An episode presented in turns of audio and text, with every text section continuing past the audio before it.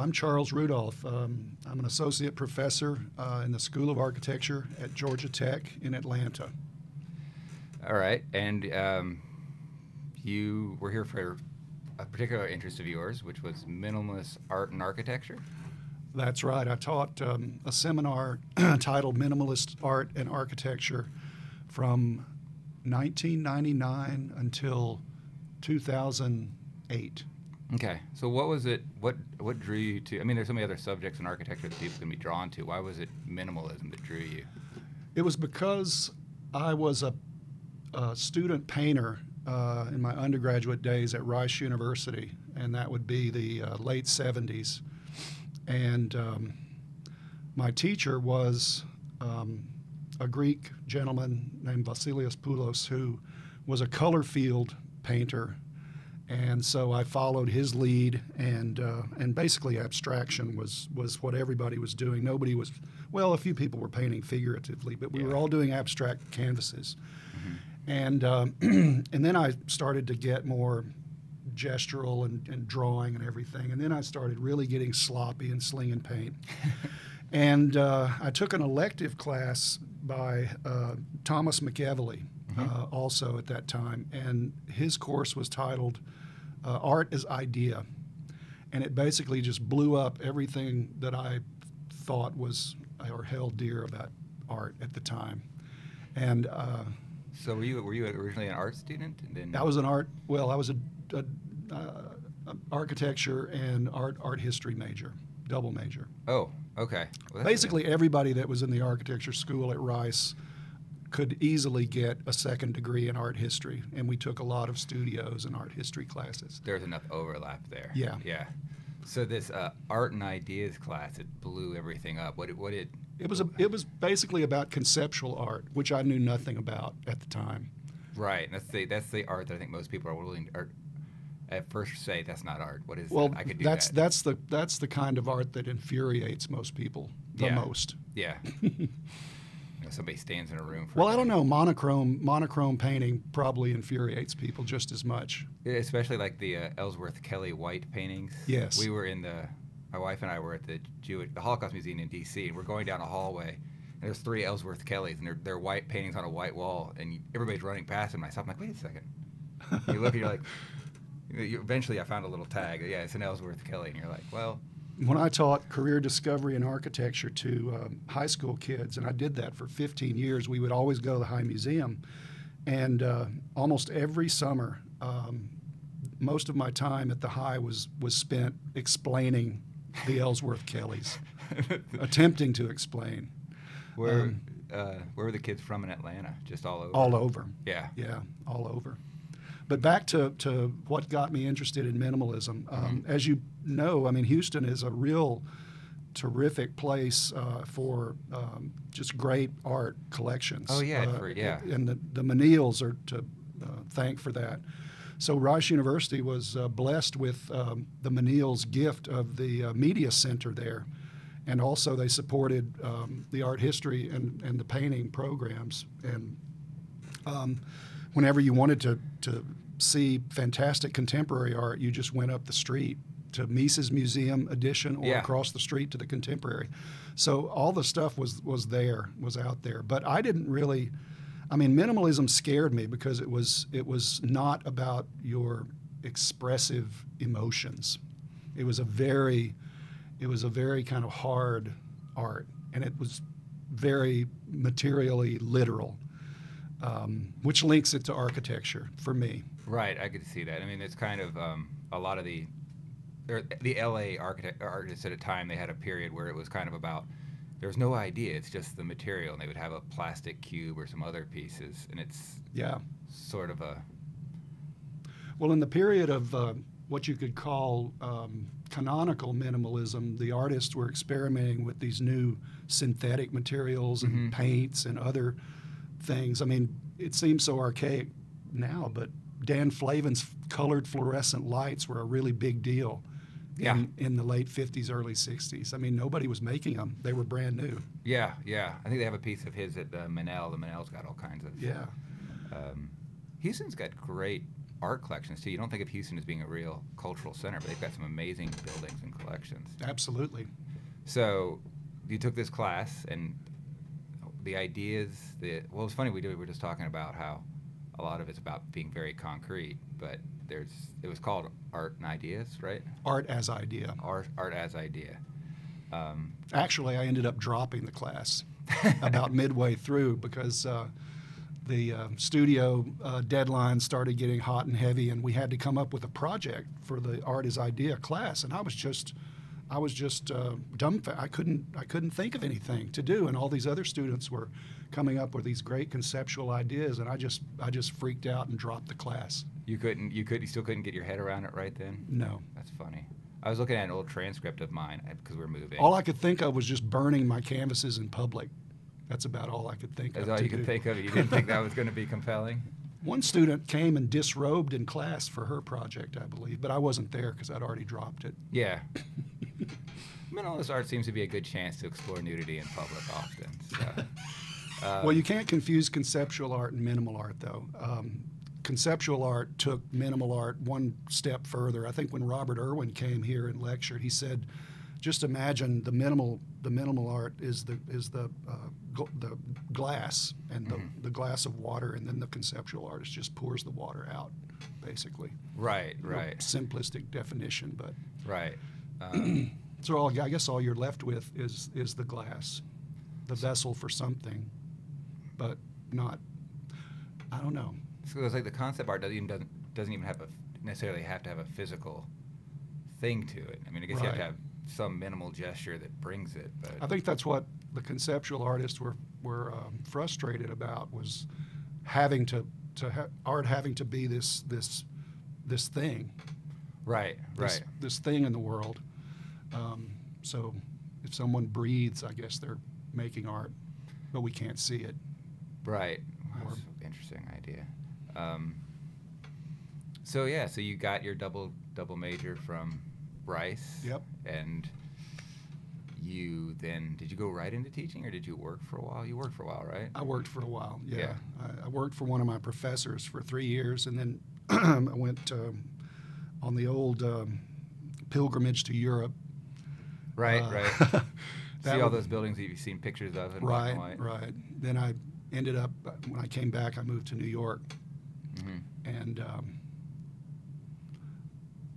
yeah, So I guess we, we get into subject matter a little bit more, but so you're at Georgia Tech and you have this interest in painting and painting background and minimalism, um, and you formulated this class idea, this Mhm. studio, or not studio, excuse me, this um, Seminar. Seminar. yeah. Um, what was kind of the genesis behind that? Was it really you just sitting around thinking about things you wanted to explore more? or- I think it um, it basically was um, uh, prompted by my interest in the work that was contemporary at that at that time, um, and I'm talking about the late.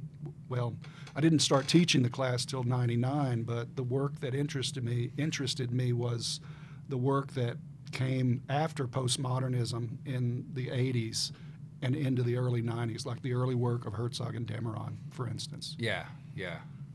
And they were they were really beginning to get attention at that time, in, Right. in the ni- late to mid '90s, and um, And people were writing about them in relation to minimalist art Mhm. also. Um, and then when I was at Columbia, there was a magazine that I always used to, to go for first, and it was called 9H, and it was published uh, um, in Switzerland. Um, And 9H refers to the 9H pencil. And, Oh, right, the, right. The amount of kind of precision that that implies. the hardest lead. the you hardest lead you can yeah you can you can get. So had the Um, cleanest line. and then um, Wilfried Wang, who taught at the ETH, uh, uh, also w- had written this book that I brought in today. It's called, or he edited it. It's called On Rigor.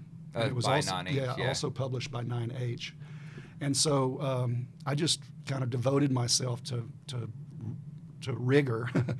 Um, and and finding what would cross over from art into architecture in that way, rigorous thinking, rigorous looking, rigorous making.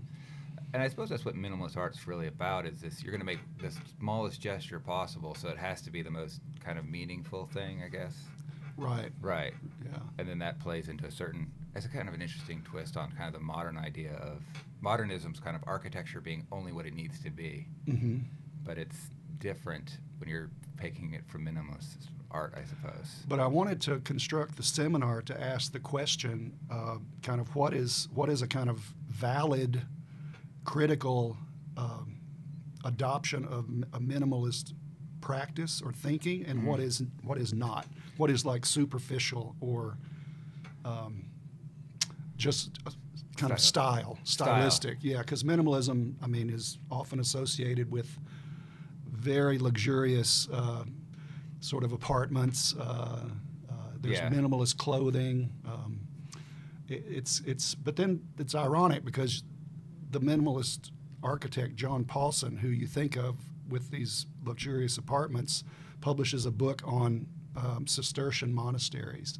So you've got the spiritual Right. uh, on the other side.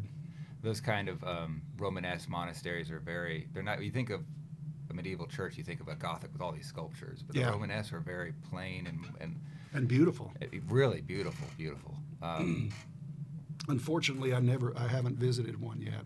I Have haven't you? either. I've only seen pictures of Oh. them. They're they're kind of hard to get to. They're they tendency to be out of the way. Right, right. Um, so, But that, that's basically what I was interested in. And, and every year uh, that I would teach the class, the students would do amazing uh, papers. And, and I always wanted to, to uh, take, I don't know, fi- continue some of those ideas the students came up with further. And, Right. and that, was the, that was the joy of teaching it because I couldn't predict what the students were going to discover or write about.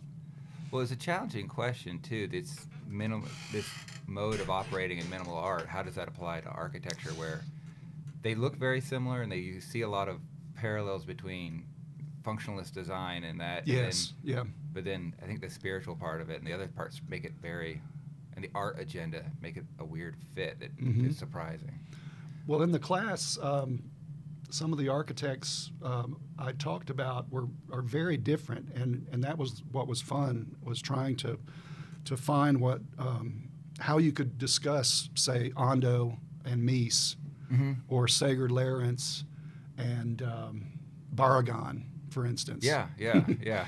I mean, there's there's all the kind of cultural business um, that can't be ignored, but there there's also something about a sensibility that you want to find that they share, right? Yeah, no, I think that's really true. I mean, they are they do seem very when you see their work, they do seem very steeped in like their culture, but spatially they feel that, that, that sensibility, whatever that is. Well, what I wanted to communicate to the students was that what brought most of these, well, I think all of them together is construction was first and foremost um, the kind of vehicle Yeah. of, of the architecture. And I think it that minimal art, I hate to use the word minimalism. I like minimal art. Minimal art is is is really about material and space and and the phenomena uh, of space and material interacting. Yeah. That that sounds a little I think it makes um, sense. So if you're making a vague, minimal but- gesture and you can make it as meaningful as possible, now you're thinking about Right. where the object sits on the sheet of paper and all those other things become these really deep places of study. right. And uh, Peter Zumthor is the other person Yeah, that yeah. really got my attention. There's a lot of guys I early like, on. Yeah. Uh, and th- so that brings together the, the representation or the drawing of, of, of architecture. And we don't literally build, someone else has to build, but Yeah. we- in our minds, we're trying to, to think of a, of a, when we draw a line or click a line or drag a line, right, right. or is it is it a, is it brick stone? Uh, I mean, there's there's this material um, thinking that that we do, right, right. You have to get and that sort artists of- do, and artists literally make their their. Well, that's not true. Donald Judd didn't make his his works. Yeah. Um, Andy Warhol had his stuff. I think conceptualism out, so- kind of brought that, Yeah. open that up a little bit. If you have the idea, Mhm. you can get it done. Um, was it Kelly also that did the instruction paintings too, where he would have a pair of written instructions you'd buy, Mm, Sol LeWitt did that a Sol LeWitt, for the right. wall for the wall drawings. Yeah, right, and then you would follow his directions and get whatever you got. So, right yeah. after months of- Right. of sharpening hundreds of pencils. yeah. Well, it's an experience for the you're, you're getting at least. You should go to. Mass MoCA uh, and see the permanent collection of LeWitt's uh, wall drawings. Is that in Massachusetts? Yeah, it's Okay. um, s- close to uh, where Williams College is. Uh, I'm lo- um, not Williamstown. Um, anyway, also right up the road is uh, Ando's Museum. Um, Oh yeah. he has two. Um, they're separated by about 15 years. But anyway, the, the LeWitts are on three different floors from the uh, 60s, 70s, and 80s. Oh, cool. So you got to Yeah. go a decade up every time yes, you go up. right. Yeah. There's something just um there's something I think profound in minimalism too, and that it's like you're kind of looking at it and it's it's just uh, uh, pigment on paper, hmm but by only being that, it's also kind of everything else at the same time. It kind of feels like the Hindu idea of zero, that it's hmm draws a line around nothing, but it also draws a line around everything. So, um, so yeah, you've got a bunch of books here. So, what were some of the artists? I guess we'll start with that you were really looking at. Well, um, I really treated the, the class a little bit like a survey for the first part because I just wanted to, to uh, have the students get up to speed with um, sort of the beginnings of minimalism, which would be the late 50s, early 60s in New Mhm. York. And so um, the, the top five were um, Don Judd, Frank Stella, Carl Andre, uh, Dan Flavin, and um, well, Robert Smithson's later. I would say those those Right. four. Was it Judd that did the small town in Marfa, Texas? Is that his? Uh huh. The Or- Chinati Foundation, yeah, and Marfa. Or Or, uh, every year we talk about vacation, we think about going there, and then it's Mhm. like it's like 18 hours of driving. From Merrill Dallas. Elam uh, taught a studio here at Tech last semester, and she took her class there. yeah. And they ended up doing these uh, great films and installations based on what what they experienced there. Oh, very cool. So that it's, it's this old Texas town. There's these minimalist sculptures, and I can one picture I remember is like a series of platforms that are all three feet by three feet, but they might be slightly different heights or something like that. He actually bought uh, military, a kind of military uh, uh, complex, Okay. Okay. and turned the the buildings. Some of them were these kind of Quonset hut type buildings with vaulted roofs, uh, Mhm. and they were perfect, uh, perfect um, architecture for his installations. yeah. And then he went out into the landscape um, with with these concrete uh, boxes and things. Yeah, and there's I've heard a lot of people who've been there. They talk about that, the relationship of that kind of austere West Texas Mhm. landscape and these austere objects that are somehow alien still. Um, He also had a great uh, collection of other artists' work, like John Chamberlain, who did the sculptures with the uh, crushed cars, yeah, yeah, and um, Flavin. uh, Mhm. Judd has Flavin works, and but that's on my list. I've, I've got to go to Marfa. yeah, yeah. Me too. It's uh, we're gonna figure it out one day when we have enough time to burn two days coming and going. Yeah, at least. Um, so yeah, there's a survey of those artists, and I think we talked a, l- a little enough about what minimalism kind of is, and then I guess you introduced some architects that were minimalists, or- that you thought were minimalists for the students to. Yeah, the first part of the, the course was um, all about the art.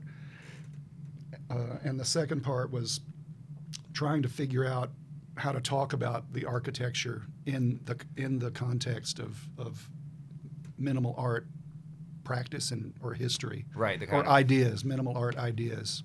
if it was a mode, if you were operating in that mode as a minimal artist, how would this project be described? And But every class, I would end up saying uh, that I don't believe architecture should be practiced self consciously as an art. Uh, it may be categorized as such. right, Um, and actually, I read an interview with uh, uh, Jacques Herzog just this afternoon, and he did say that. This was in 1997. yeah, I guess he would still agree with that uh, statement, but maybe more so now. Yes, he, he loved uh, collaborating with artists and getting ideas uh, from artists, um, and and he always said that art, artists teach uh, teach us how to look a lot closer than architects do, Yeah, and and that's that's their main inspiration, I think. Well, there's I mean, I guess that's kind of the difference between design and art and how they have so much overlap. And in design, a lot of times I feel like you're trying for people not to see something so that they see the important thing or that they understand how the functionality of something works because you're you don't want them seeing every last detail. I think. Yeah, and um, I think maybe if minimal art had the most important thing that I would take from it into architecture is how can how can you create a situation using materials and space, structure, whatever, that uh, makes someone kind of notice their surroundings more, be Yeah. be more be more conscious of, of their place in, in a place. Yeah, and there are a lot of there are a lot of architectural works you do here are kind of proclaimed for they, they have this moment which breaks you from your day. Um, hmm Can't think of any. I mean, right that can be um, that can. It's hard to do that in our networked, uh, sensationalist, entertainment-oriented society. Yeah, um, to find places that spaces that do that, or, or architectures that do that. well, a lot of the architecture that was popular at that time too, the deconstructivists, were kind of fit into that kind of hmm angles going everything and all kinds of things shouting at you, and and never never thought of it. That at was the some time. very aggressive architecture that was made. very assertive. then. Yes. Uh, mm. I don't know. I haven't haven't seen or read anyone who's done a gone back and like taken stock of like the the deconstructivist architecture that was celebrated at the time. Like what? What is it? How, does, how do how we hold up? Yeah. Yeah. What what do we think about it now? Yeah. Yeah. I mean, we know what happened to a lot of the postmodern uh, projects. They just, um, because they were so um, kind of visually oriented and the, the drawing got translated into the building via poor material workmanship most of the time. Yeah. Um, um, a lot of those projects didn't didn't age very well. Yeah, I was in Port, Portland recently and saw the, the Portland Oh, Municipal yes. Building. And of course, one of the be- one of the things they he pitched with that is it's so cheap because it's Yes. just ephes and steel, and I can make it architecturally interesting with all the colors I can add to it. And so See, with an architecture that learns from from minimal art, um, the um, the patina and the aging and all of that, the, deco- the the the returning to to base matter would be good.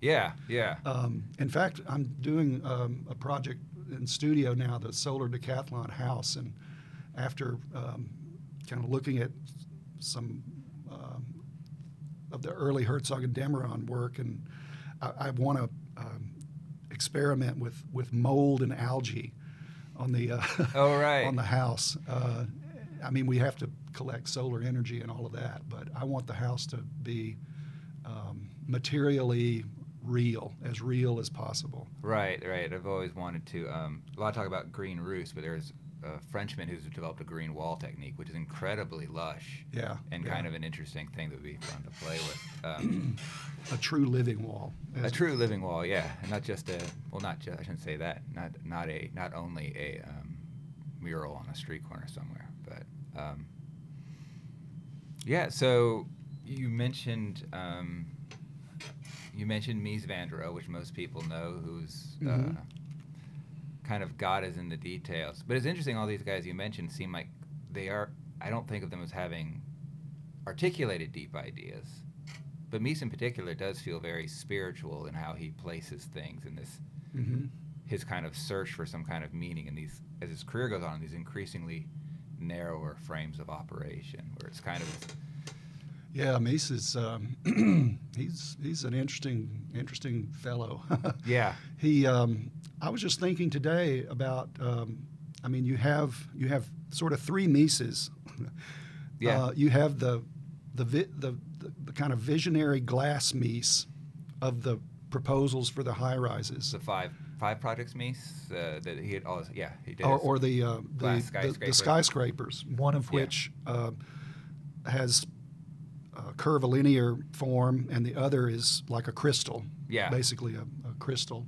yeah And then you have brick house Mies, brick country house Mies, yeah which was closer to when he was an uh, intern uh, with Behrens, worked with Behrens, mm-hmm. Where, where he probably learned all the brick detailing. And then you have your glass and steel Mies, or Mies in America Mies. Yeah, yeah, yeah. And probably most students uh, were, were taught the Mies in America Mies or learned that. Yeah, probably As- more so. Yeah. Yeah. Um, it was interesting though how this the use of his steel shapes shifted from where he had, you go to his pro- products. He had that little cross shaped piece. Yeah, the Barcelona. cruciform column. Yeah. And then you got to America, and they have these industrial. We have these industrial prefabricated steel pieces, and he, I Mhm. guess, he became fascinated by that and made that. That's interesting. Then he decided to paint paint them black. Um, Yeah, started adding color to them, Uh, or black to dark brown. Right, or, or the buff brick of IIT. Um, Yeah. no, Mies, Mies is fascinating, and um, there's a one of the readings in the course was um, uh, Mies van der Rohe and Minimalism by um, um, Solà-Morales, the Spanish writer, and he Mhm. talks about Mies's uh, use of materials and understanding their effects, uh, effects, better than any other architect, particularly glass, or how he can make glass um, and granite almost switch roles. characters. Right. Uh, that the granite so applied would be uh, transparent almost or reflective and lightweight looking and glass the opposite Glass could be very gray and almost steel looking. and outside. opaque Yeah. right There's um, you go. We went to the Farnsworth house recently. Whenever we go on Mm. vacation, I drag my wife to buildings, and she puts up with it because she's an engineer, at least, so she can look at stuff. especially the farnsworth house she could uh, dig on all those welded uh, joints All those welded joints, and it's, it's also so minimal that all the functional stuff is kind of there if you look. So she's, Mhm. you know, she's thinking, kind including of- the uh, the drain pipe the um, or the uh, waste pipe that has to come down under the house yeah, the black tube that comes down under the house. You never quite see in the photographs. no, But there's um, a corner window where he'd originally specified plate glass. And you can't do that anymore because people would rip themselves to shreds. And so one of them broke when, when the river flooded, and they had to replace it with, insulating glass well, uh, tempered glass. oh oh and you okay. could you could s- they, they pointed it out. You could see how the the when there where it comes to a corner, you get a mirrored reflection, and it looks like the space begins to multiply infinitely. mm-hmm. But on the side where they used the glass he didn't specify, it's a little wavy. It's a little, so the effect is just a Oh. little. when were you Very- when were you there Might have been. I've been to Chicago. Probably two years ago. Okay, you were there recently. I was. I've been to Farnsworth once, and that was when I took students in 2004, Okay. and that was right after it got um, renovated after the flood. But Yeah. I did not notice. I did not look close enough to notice the the glass. Well, the tour guide pointed that out, or I wouldn't Oh, have noticed it. yeah. And then once she did, he started looking at the other corners, and it's Uh huh. anyway very minimal. Um, so actually, I'm looking over your shoulder. You have your old syllabus up, which is great. well, actually, that was a that was a talk I gave at Perkins and Will this summer. oh, okay. Yeah. Yeah, they, do- they Perkins and Will does some nice. It was a Thing. lunchtime uh, lunchtime chat in July. Right. So you've got like typologies of minimal study there. So um, material is obviously is that like mi- minimal material? Mm-hmm. I, I add an ism to that. An ism to and- that? And I know I wonder exactly what that means. Uh, materialism, um, and then structure, phenomena, geometry, and place. Those were the typologies I decided on, at least for that talk. Were those sort? What, why did you decide on those? Were those kind of things you thought were major pieces of? I thought I could organize the artworks and the architecture works under those topics most easily. Oh, so you could put both of them kind of Right. the same. But what what ended up happening was that with Peter Zumthor, what do you do with him? Material, structure, place, Yeah. phenomena. I could argue for all of them. Yeah. When you think of his uh his the I think the project that brought him to international potential, the Val Baths project. Right. And it seems to be all those things at once, and how those. I would say material and phenomena. Yeah. What because the water and the steam and, and all of the light that that plays such a role there, but it wouldn't have its power without the way that he uses the stone. Yeah. Um, and again, I've never been to Val's. That's on the list too. I've got to see. Haven't seen Zumthor's works. Well, at least it's in a beautiful place too. so, Right. Yeah. Right. Um, I think geometry and structure are important too. uh, because that's so um, basic to architecture. Yeah, it is kind of the. I think there's the idea there too. If you start with. I've always think of it as like pouring steam heat into a design too, or like, Mm. I don't know. I don't know what that means, but it. You start off with the basic necessities and work from there, and don't. I guess so. The geom- so you're figuring out the geometry. Mhm. be. I always like to tell students, thank goodness we're architects because we don't have a blank page Yeah. to deal with. Yeah. Uh, and we, we do have to make buildings that can be occupied and will not hurt people. And uh, uh, so, so working with that, then how do you, you have to use geometry to, to organize things. And yeah. I mean, what do architects do fundamentally? We line things up. We do. Yeah. It's always kind of push comes to shove. You're like, well, why don't we just line? Up? Or I hope we line up? things up. Hopefully, we line things up. It gives a certain rigor and or it makes it gives the appearance of having rigor that maybe the contractor won't be screaming his head off about all the different. right.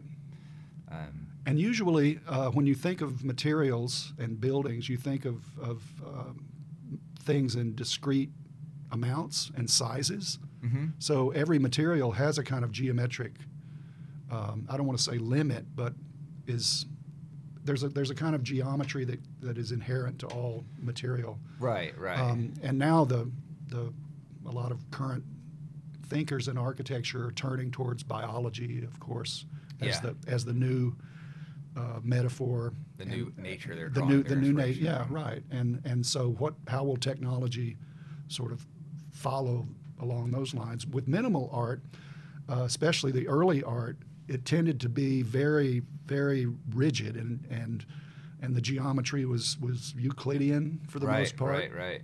and the industrial materials also lent this kind of uh, or hardness Cartesian hardness and yeah, yeah.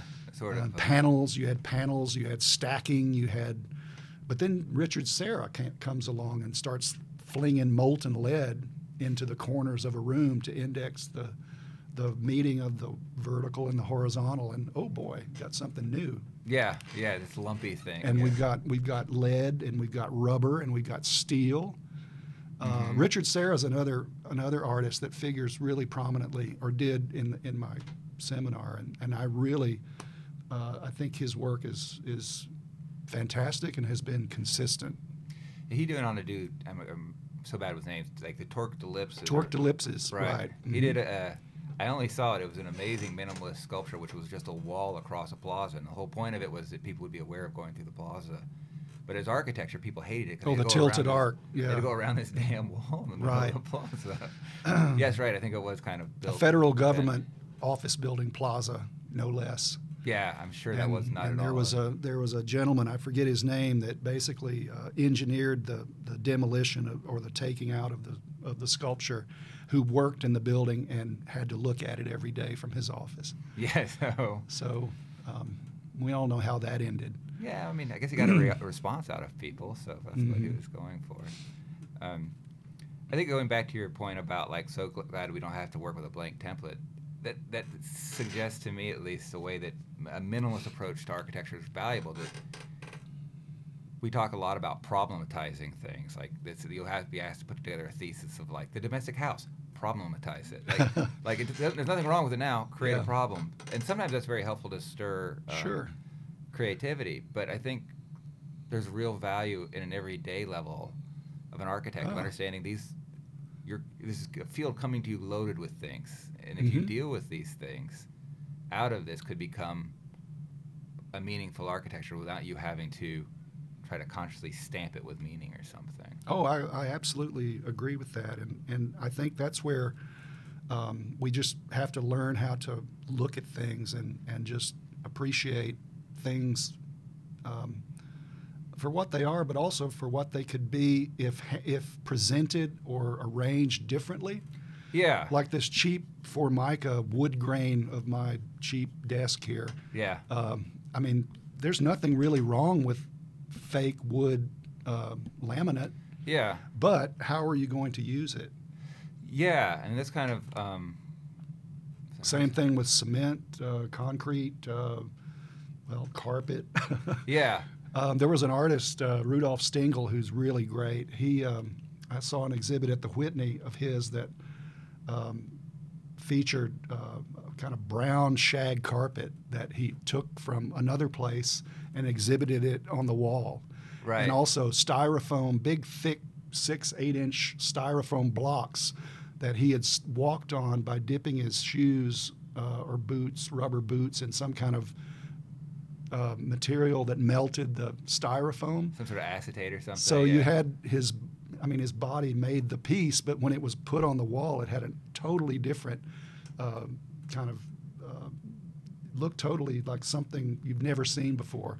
E- even though you, if you got up close, oh, it's styrofoam. Oh, those are his footprints, right. right? But somehow the, that all that materiality and modes of meaning disappeared when it was on the wall. And then you go from a room with the styrofoam blocks and the carpet to a room with a mirrored floor. So a real change. and and uh, and a damask um, felt or um, satin satin kind of wallpaper. so like radical shifts in materiality Right. also. But also very architectural because uh, they were defining the space Mm-hmm. Of the of the museum. So yeah, there's that, that architectural idea of space making, which isn't about walls or windows. It's about somehow What role does the material play? Very Right. a very big role. Um, yeah. Visually and, and all the other senses too.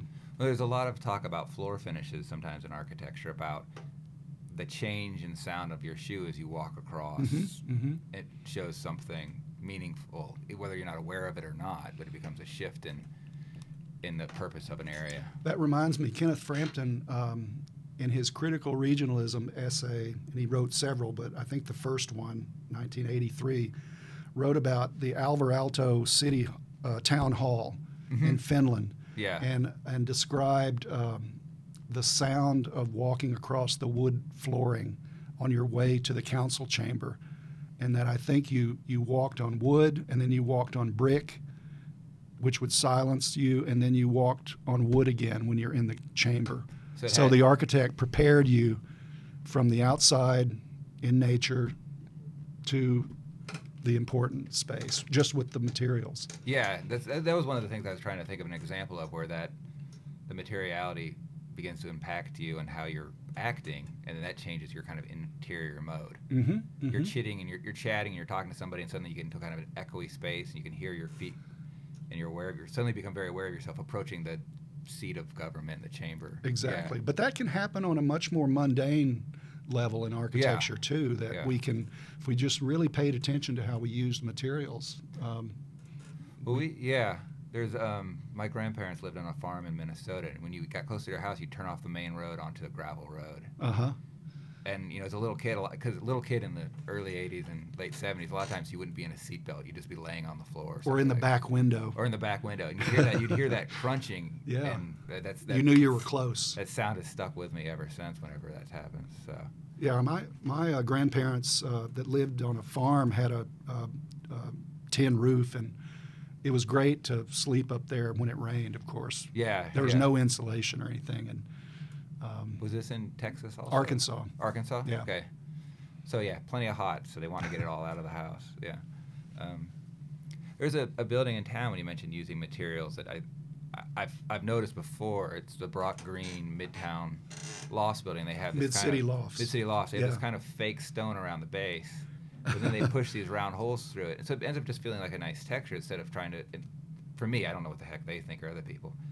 Instead of it trying to look like it's trying to mimic like your wood desk does, yeah, it's using it in a, in a different way, which I think is kind of interesting. yeah. I think they weren't. Um, they certainly weren't trying to fool us that it was a, a real bearing wall of granite. Right, right. But I think it alluded to the uh, the retaining walls, which are used in a lot of the 1920s and 30s construction in Midtown, and yeah, the Stone Mountain granite yeah, walls. Yeah, yeah. and I don't think they put rope rope masonry joints on them though. No, they. I love those those rope joint cobbled um, walls. Yeah, so they kind of look like the, the joints almost look like vines climbing Mhm. around them. Um, Mason had to know what he was doing, he or she. yeah, Yeah, that's interesting. Though I mean, nobody wants to do it that way anymore because it's sticking out. They think it absorbs water and pulls whips Ah, it in. Yeah. Um, but the walls have lasted this long, so how bad can it be? Right. Um, so you also mentioned uh, uh, Alvar Aalto earlier. These are like Mhm. a lot of architects I like, so we can just talk about them. Sure. So Alvar Aalto, he- not you mentioned Alvar Aalto. He was a Finnish architect and kind of got known for bringing warmth to modernism. Even though I Mhm. think in Finland they still thought he was cutting edge cold. Uh, hmm hmm up up to that, and a lot of wood. And he was one of the details I remember of his is the metal hand handle for a door that was then wrapped in leather. Yes, I actually visited that house. That's the Maison Carré uh, outside of Paris. That's right. Yeah, yeah, and it yeah. was for um, a wealthy um industrialist, I think. yeah. His um, his um, oh, I'm, I'm the, the the house. Um, I can't. Noormarkku. Noormarkku is the town. Okay. The the villa, the sumptuous villa that he's known for, was for a paper magnate, and he also designed the the paper mill or mills for the company. But, oh, but yeah, this yeah, house yeah. in Paris is for another industrialist. But anyway, it's a sumptuous house, and it did have incredible light fixtures, uh, Aalto furniture everywhere. It was a total work of art. Yeah. It's good to get that. And that that hand ra- handle that you're talking about was the door handle into the owner's private study. Oh, it's, it's just the one door handle that's Uh, done that way. Wow, I didn't realize that. You just see the, the kind of picture of the handle and he did some variations on it, but the leather handled one. I think there's only one in the house, and that was to the to the library. oh wow. Yeah. So that's So it was super special. yeah. And I guess that's kind of the minimalism that comes in there is that kind of attention to how the because he, was not the exuberant architect that others were. He's kind of uh, I didn't include Aalto in my architect list. nice. I, I, I included uh, Lewerentz, Sigurd Lewerentz, hmm.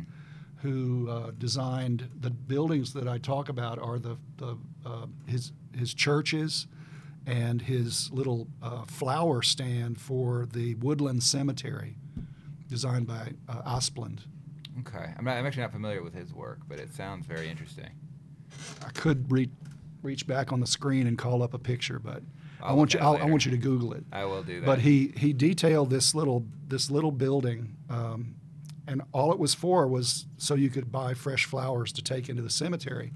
But it was a, a curious little building that was basically a, a kind of shed roofed box, Mhm. and the shed roof was just very matter of fact with metal, and it had a, a very conspicuous gutter at the front, and then there was a door in the back that was weirdly about a foot and a half or two feet off the ground, with no steps, and then he had two sheets of glass uh, fit into the concrete walls with just little metal clips, like literally um, not not framed but just clipped and and then sealed with some kind of uh, sealant uh, around them.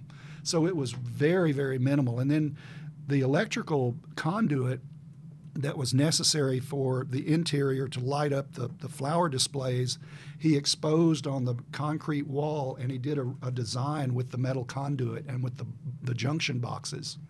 okay. So it was this totally unexpected looking thing. You can imagine people um, that came out of the the cemetery or were, were coming to the cemetery looking at this building going, What is this? yeah. this is not my idea of how we put all this to. yeah. Um, yeah, that sounds fascinating, actually, and it sounds like a very good object lesson in to take a simple program and simple pieces and develop out something that's maybe surprising. Right, right. Um, Wilfried Wang, the, the writer I mentioned, um, the critic I mentioned, was the first person that I can remember that uh, sort of talked about Lewerentz's work. Mm-hmm. Um, late 80s, early 90s. Is he? He's not Finnish, is he? Is he Scandinavian, Swedish, or? He's Swedish. Okay.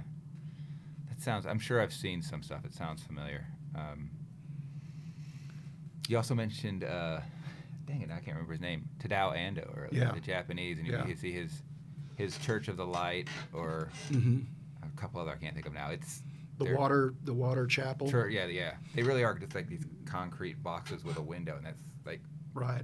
there might be a little wall that slices through to create an idea of entrance. Ando's Ando's really uh, he's really interesting. There, he's done so much building all over the world, and Yeah, he's a, a big a big big deal. Um, I don't know. It's it's uh, some of his smaller projects. Uh, that's those are the ones I, I talked about in the class, were his houses. yeah, a lot Not so much the or, or the small um, the small religious buildings. Um, yeah.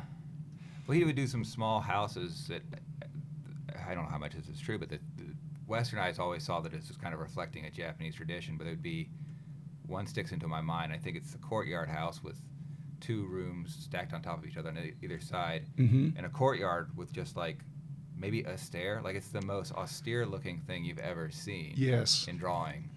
Yes. Uh, That's that's uh, you you. I'm trying to remember the name of the house. Um, can't remember it, but um, yeah. And the criticism of Ando. I mean, you look at his work and you really f- wonder if you uh, have the the um, I guess the the wherewithal to live there. yeah, yeah. Um, You're gonna want to put something on the wall, and you can't put it in a concrete. Mm, right, and you certainly can't just fill it full of junk and um, No, and all your your stuff. Yeah, I mean, you would You have to have some of the another house for all your stuff. that you live in, or yeah, it becomes like the Farnsworth house where it's uh, rich people who, have the spiritual need to live like a little hermit for a weekend or two at a time, kind of. I don't know if Edith Farnsworth ever really enjoyed the house. She probably enjoyed owning it, but it, She might have enjoyed making it too. A lot of there's a lot of excitement in that, and then she Mhm. has something. There's a lot of that was such a messy thing, and she took him to court, and right. there's a lot of. I think the most important material in the Farnsworth house are probably the silk draperies. I think they were originally silk. I, I guess when they when they replaced them after the flood. Um, do you I don't remember now. remember feeling them? I don't remember feeling them, but they're a little trans. They were a little translucent, right? They don't. They're not completely blackout, and so it's this glass house that you can pull the shades to make it completely private.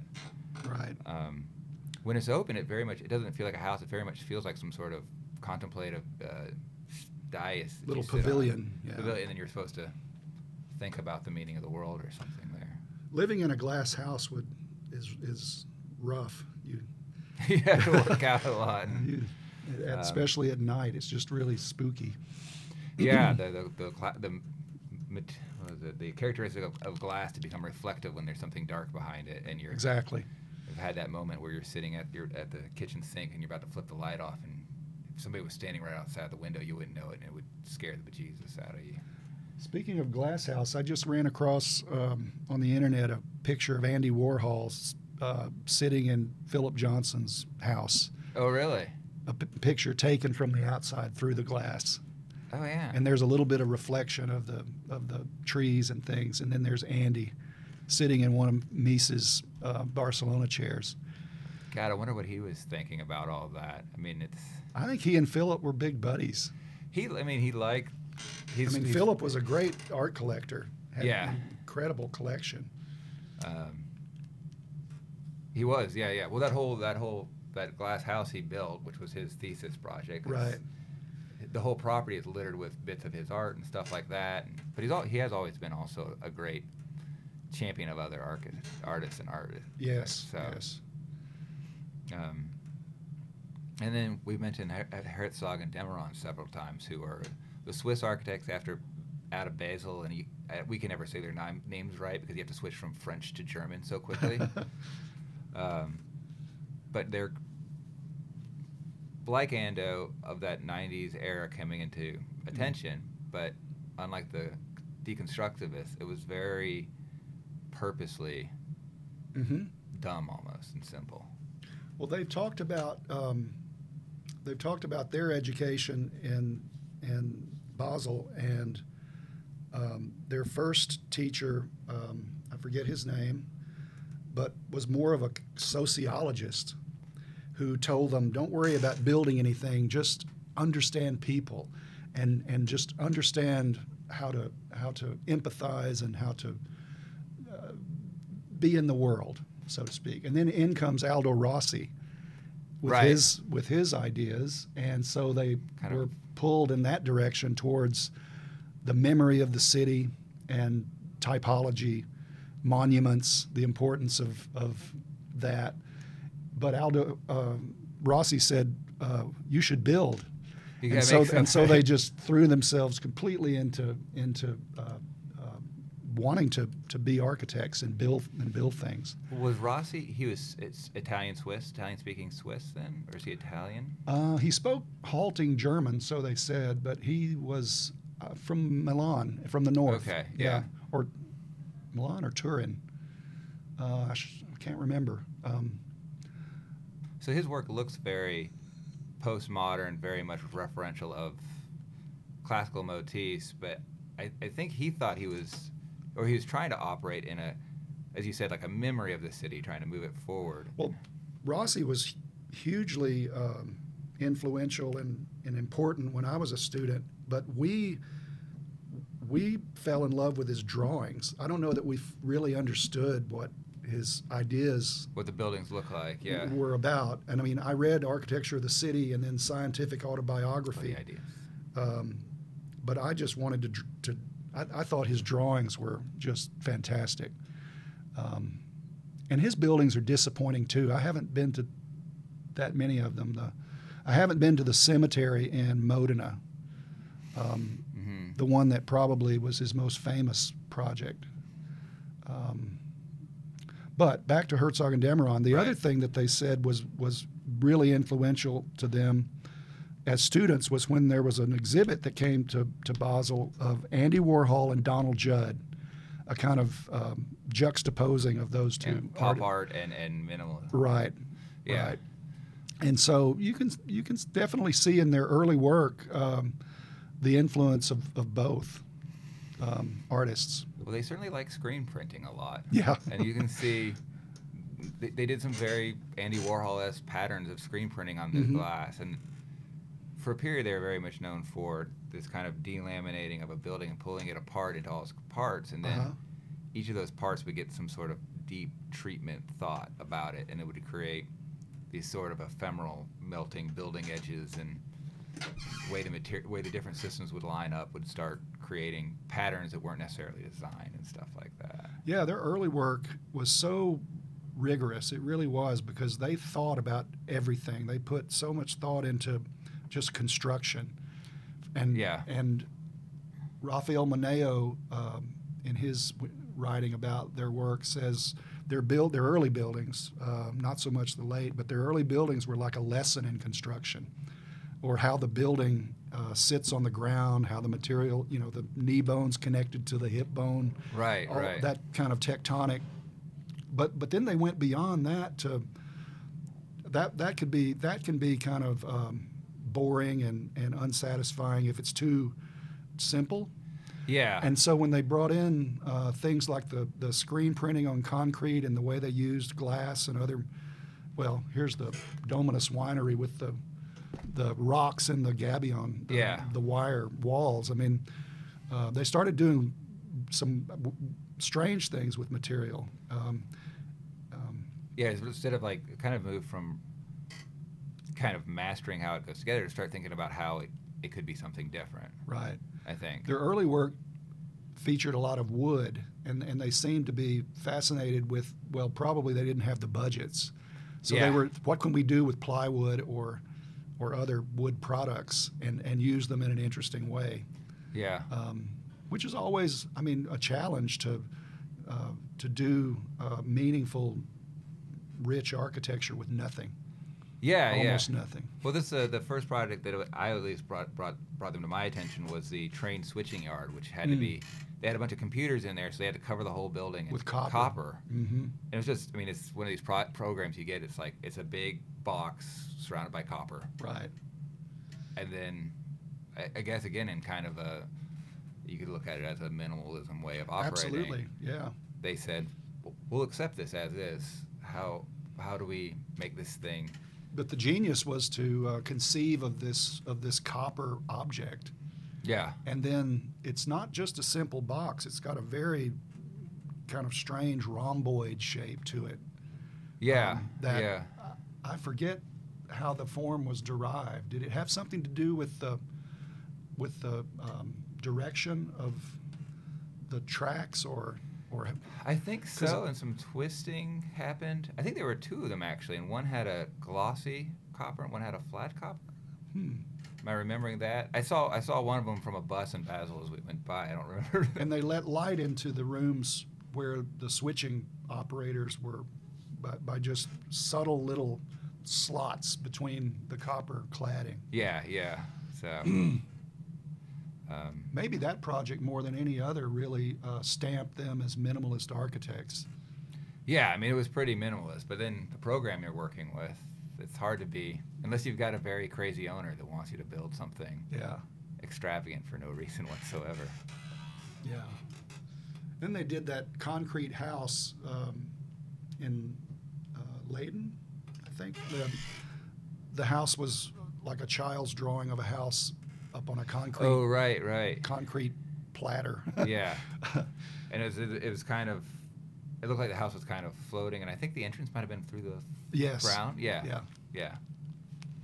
About a class on minimalism, it sounds like something kind of out in left field, but it once you dig into it, it really does have a lot of overlay with how architects operate and have to operate, and it's an interesting way of looking at it. hmm Um, yeah, I, I'm I'm still interested in in pursuing the subject, and and I mean, I would love to to write something mhm. um, that can hold together Yeah. about it um, and contribute something because um, it's been a while since someone's weighed in with a book on minimal architecture. Yeah. 2004 was um, Mark Linder's book, Nothing Less Than Literal, which was um, uh, it contained a lot of writing about Robert Smithson, who was Linder's. I think that was his dissertation topic. okay. Yeah. Um, but anyway, I, I'm curious because um, of, of what the next uh, book should be about. Um, my fascination with Herzog and de Meuron sort of started trailing off after um, about 2003, 2004, and that coincided with their work being exclusively digitally generated and their work getting to be so much grander and more spectacular and Yeah. um, I mean some of their projects are just are just kind of crazy good crazy but yeah.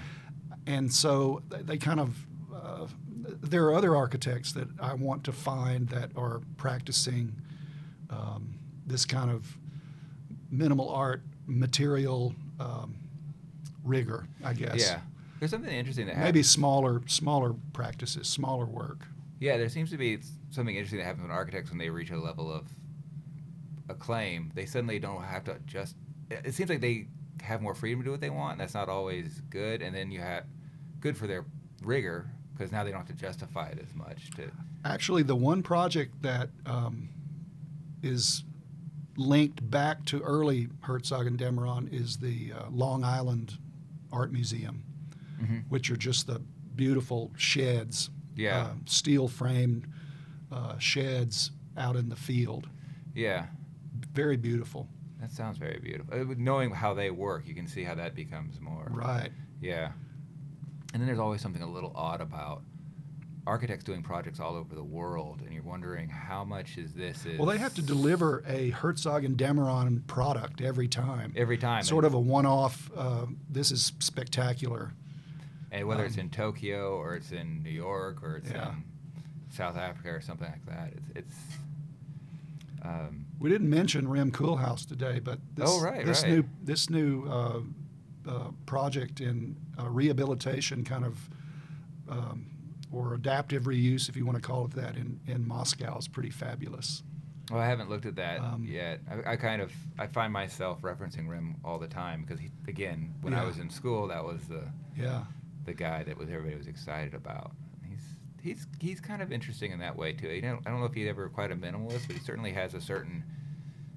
Well, we'll, we'll just leave it like that kind of attitude.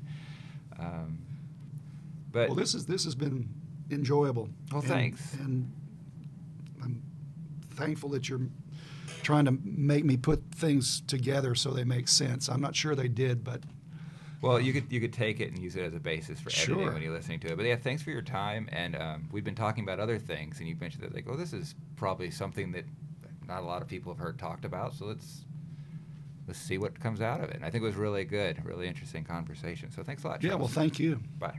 Bye.